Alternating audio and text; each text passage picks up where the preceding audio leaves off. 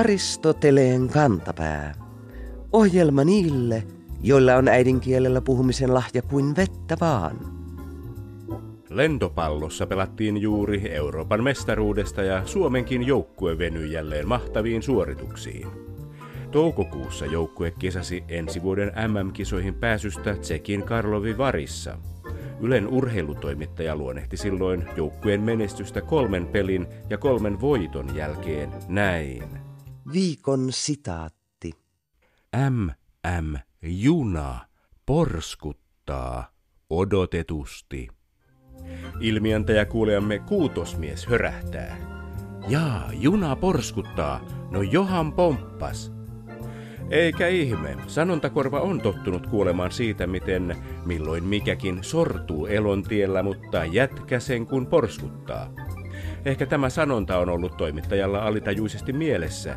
Käytiin hän urheilupiireissä pari vuotta sitten vilkasta keskustelua siitä, olisiko äijät hyvä vaihtoehto miesten lentopallomaajoukkueen nimeksi.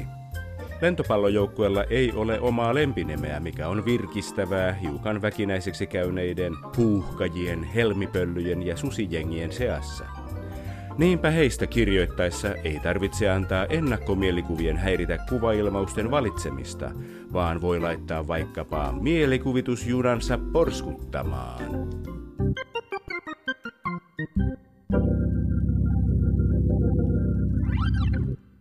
Tänään jatkamme viikko sitten alkanutta tutkimusmatkaa sukukielemme Unkarin eri piirteisiin Viinin yliopiston fennougristiikan professori Johanna Laakson kanssa.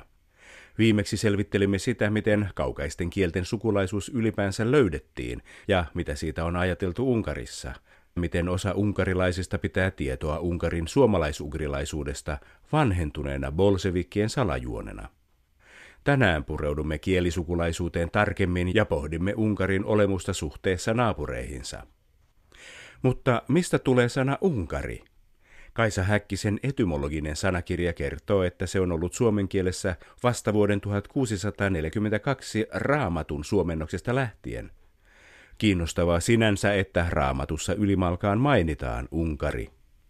Häkkisen mukaan Unkari on tullut meille saksankielisestä nimityksestä Ungarn. Tämä ja indoeurooppalaisten kielten muut samantapaiset nimitykset, esimerkiksi latinan Hungaria, ranskan Ongri ja englannin Hungary, perustuvat slaavilaisten kielten välityksellä tunnituksi tulleeseen turkkilaiseen heimon nimeen Ongur tai Onogur, jonka alkuperäinen merkitys on ollut kymmenen nuolta. Tämä on tarkoittanut käytännössä kymmenen klaanin muodostamaa heimoa. Unkarilaiset itse kutsuvat itseään magiaareiksi. Unkarin nimi on unkariksi Majarorzag. Se taas juontuu Megyöreistä, joka oli yksi seitsemästä heimosta, jotka Unkarissa hallitsivat toinen toisiaan noin tuhat vuotta sitten – mutta nyt annetaan Johanna Laakson kertoa, miksi suomen kielen reitti idästä länteen tunnetaan tarkasti, mutta Unkarin ei.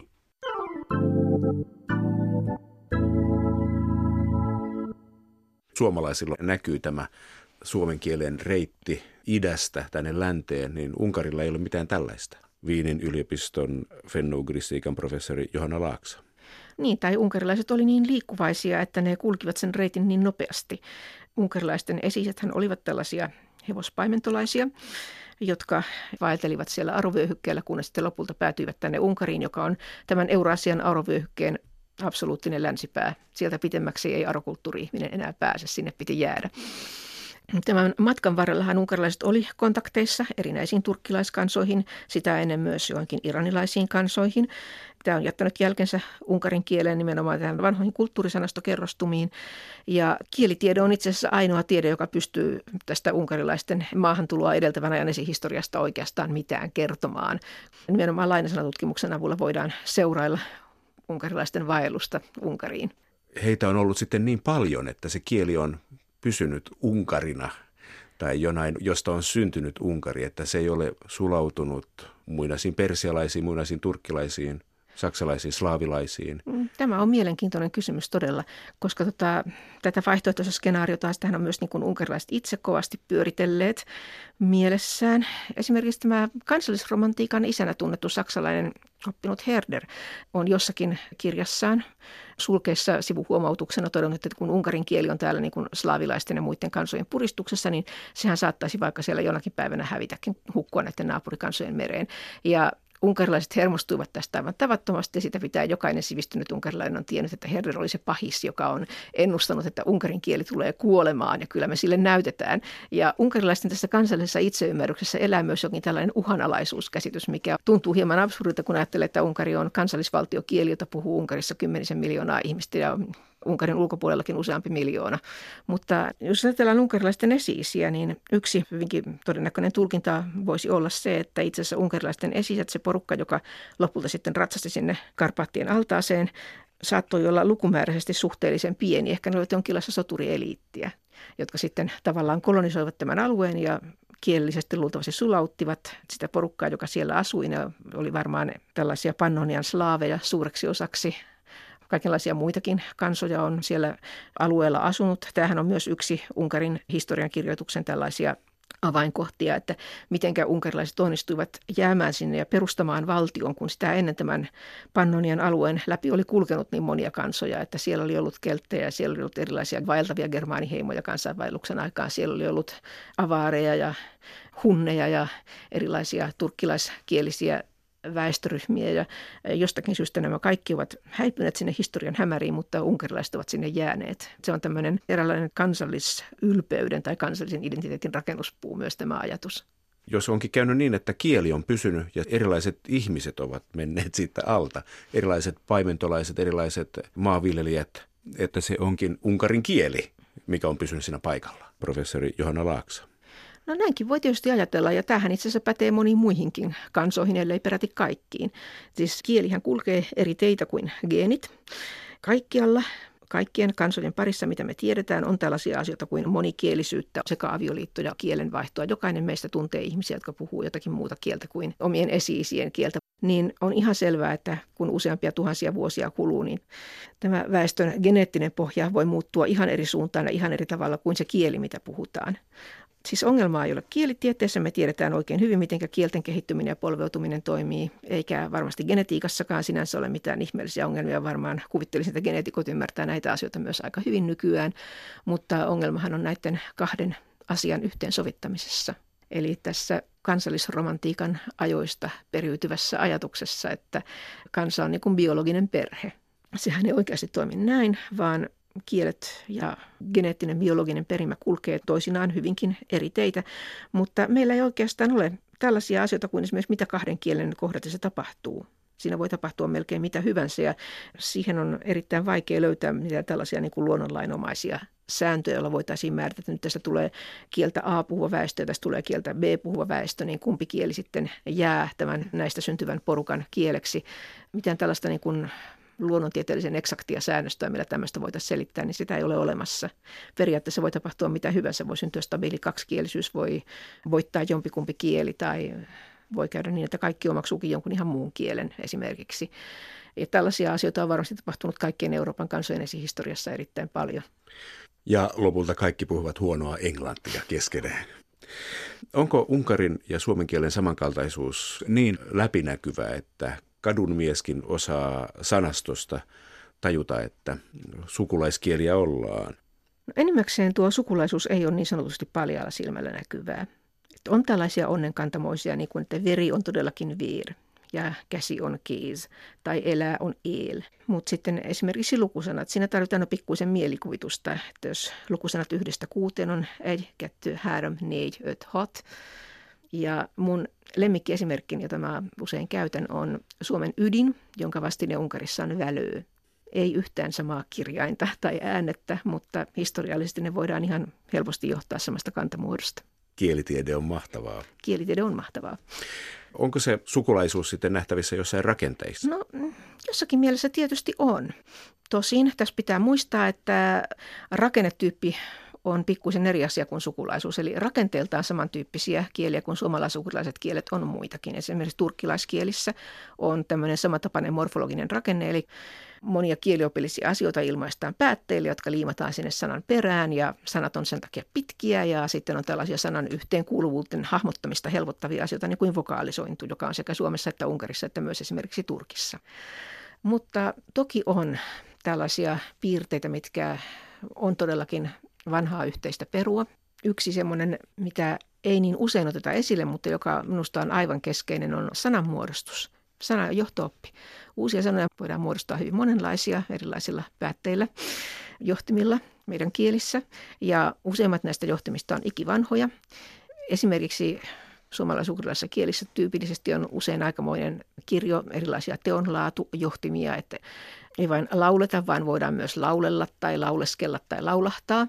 Ja tällaisia momentaanijohtimia löytyy myös esimerkiksi Unkarista. Laulaa on einäkäl, lauleskella voisi olla vaikkapa einäkäl get. Sitten on tällaisia teetto, kuratiivikausatiivijohtimia, jotka on erittäin tyypillisiä näille meidän kielille. Eli teettää, panna joku tekemään, laulattaa, panna joku laulamaan. Unkarissa on historiallisesti ihan sama johdin, siis einäkäl, einäkäl, tät. Nämä on sen tyyppistä sananmuodostusta, mitä esimerkiksi suomalaisten yleensä osaamissa länsi-eurooppalaisissa kielissä ei tunneta, ja mikä näille meidän kielille on ihan olennaista. Onko Unkari ja Suomen lausumisessa samankaltaisuutta? Voiko se merkitä sukulaisuutta, fennougristiikan professori Johanna Laaksa? No voi ja ei. Siis kyllähän Suomi ja Unkari on akustisesti samankaltaisia kieliä. Esimerkiksi Viinissä usein kun puhuu suomea, niin tulee luulluksi unkarilaiseksi. Ja tämä on myös kommentti, minkä hyvin usein kuulee unkarilaisilta, että suomi kuulostaa jotenkin tutulta. Tämähän johtuu ennen kaikkea kielen rakenteesta jonka yhtäläisyys on osaksi ehkä sattuman sanelema juttu, että satutaan kuulumaan samaan rakennetyyppiin, mutta osaksi tietysti yhteistä peruakin. Eli kun on tämmöinen morfologinen rakennetyyppi, missä niin kun sanoihin liitetään kasapäin päätteitä ja johtimia ja muita aineksia sinne sanan perään. Sanan muodoista tulee pitkiä ja paino on aina ensimmäisellä tavulla. Ja nämä yhteiset seikat sitten luo tämmöisen samantapaisen puherytmin ja melodian, jonka takia sitten tämä puhevirta kuulostaa jotenkin etäisesti tutulta suomalaisenkin korvaan, kun Unkaria kuuntelee. Onko unkarin kielessä samat äänteet kuin suomen kielessä? Siis Unkarissahan on samat äänteet kuin Suomessa ja lisäksi paljon lisää. Unkarissa on näitä erilaisia ässiä, on ässää ja jeetä ja zeetä.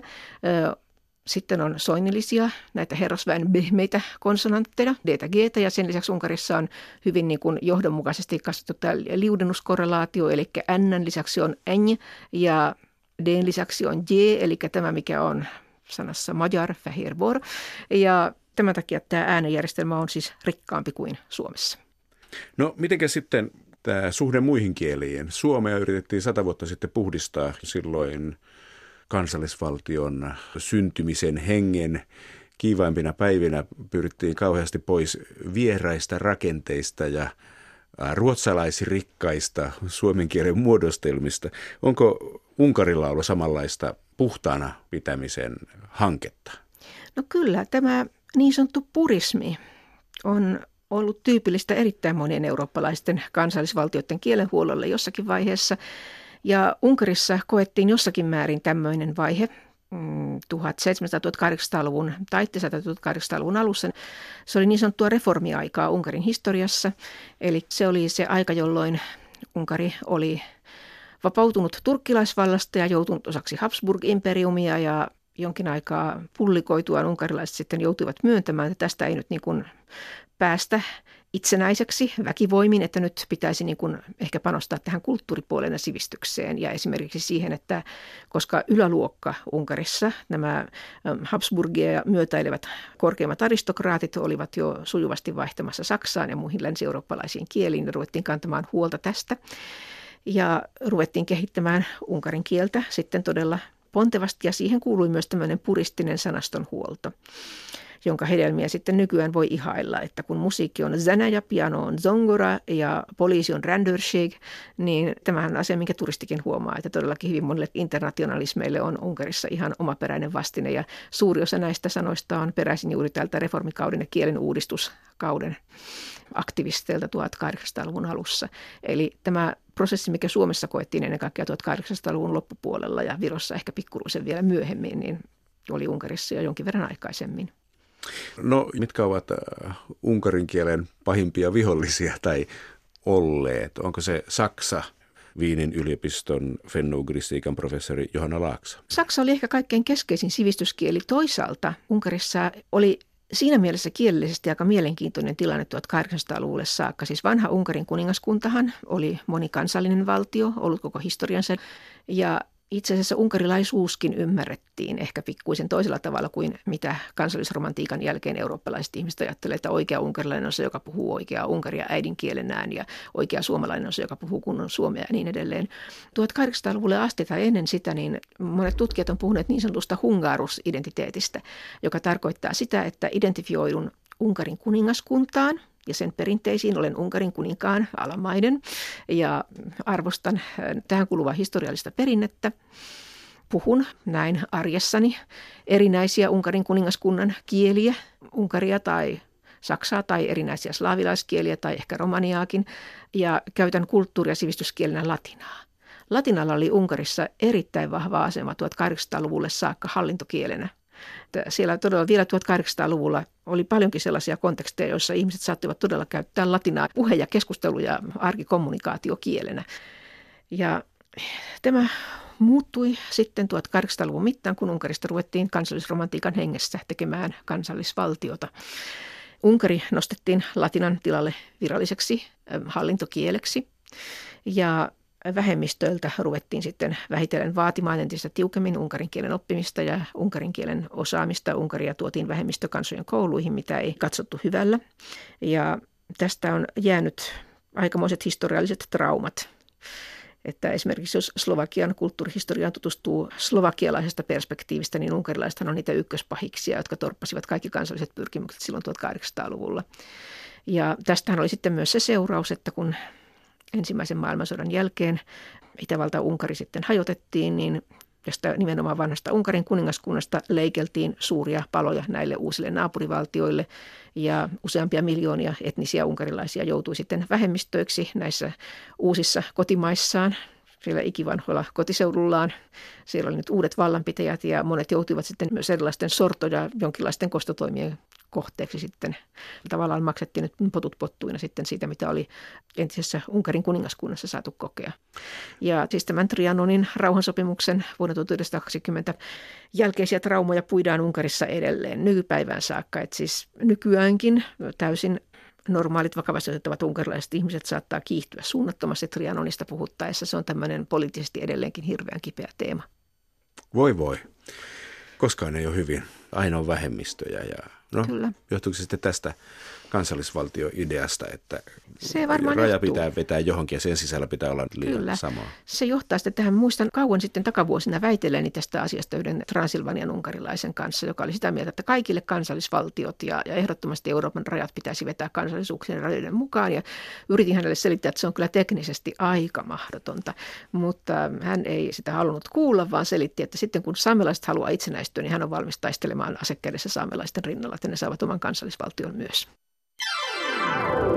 Aristoteleen kantapään yleisön osasto. Aristoteleen kantapään Facebook-ryhmän jäsen Satu lukee lapselleen Mikko Mallikasta. Kirjassa mummi sanoo Mikolle, hiljempää, ettei isä herää. Sadun mielestä luonnikkaampaa olisi sanoa hiljempaa. Hän kysyykin ryhmäläisiltä, kumpi on oikein, hiljempää vai hiljempaa. Tässä tulee ryhmän sisällä hajontaa. Seija päättelee, että jos kantasana on hiljaa, niin silloin oikea muoto on hiljempaa. Kaarinan korva taas kertoo, että oikea muoto on hiljempää. Ja Juha puolestaan turvautuu kielitohtoriin, jonka mukaan hiljempaa sen pitää olla.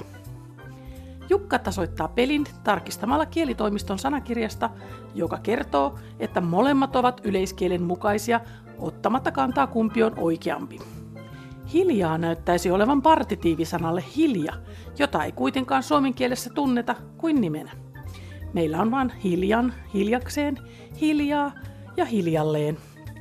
Aristoteleen kantapää ei tuomitse kumpaakaan muotoa ja suosittelee lämpimästi hiljentämään vauhtia, ääntä tai tahtia, jos joku sitä kauniisti pyytää.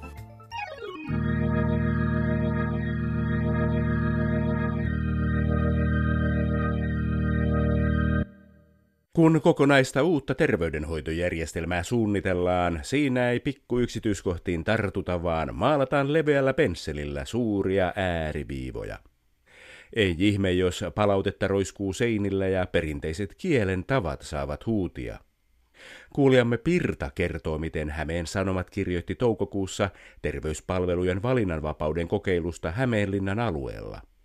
Sote-uudistukseen kuuluva valinnanvapauslaki oli saanut seuraavanlaisen vastaanoton. Viikon fraasirikos. Tiistaina julkaistu valinnanvapauslaki on saanut likapyykkiä lääkäripalveluyritysten puheenjohtajalta. Pirta vaatii Aristoteleen kantapäätä likapyykkiä pesemään.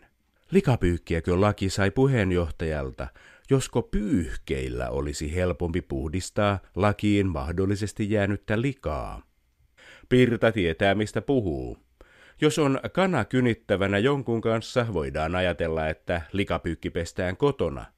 Mutta silloin kun tulee jostain asiasta lunta tupaan, niin silloin sanotaan, että joku saa pyyhkeitä. Aristoteleen kantapään pyykkipallopoika tuomitsee kirjoittajan väärään kodintekstiilin valinnasta sosiaalisesti ja terveydellisesti katsoen arkaan paikkaan. Tuomiona onkin koko ensi viikon kestävä pyykkäys, mankelointi ja silitysvuoro.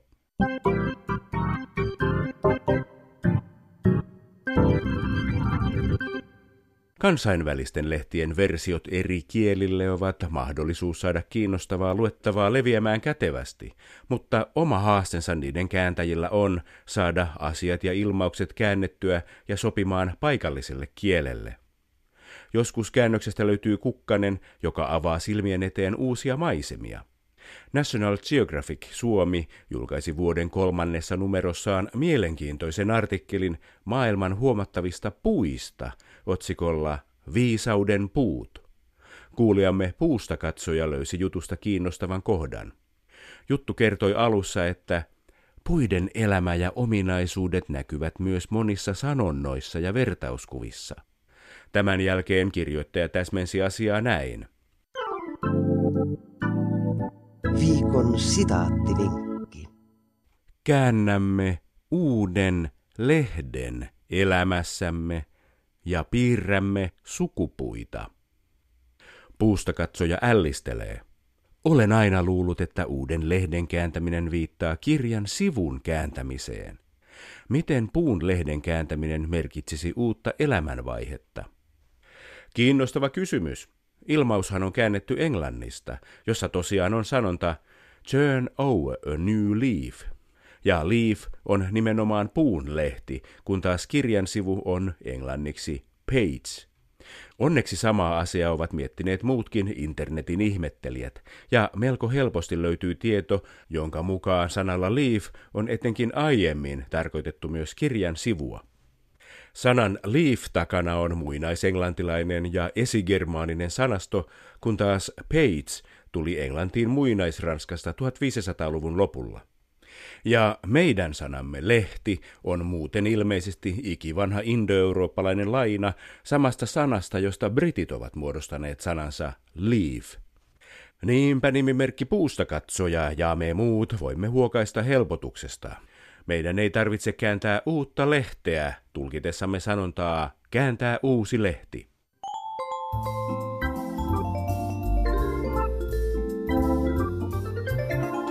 Kerro Aristoteleen kantapäälle, mikä särähtää kielikorvassasi. Tee se internetissä osoitteessa www.yleradio1.fi kautta Aristoteles tai lähetä postikortti PL 58 00024 Yle. Aristoteleen kantapää selvittää, mistä kenkä puristaa.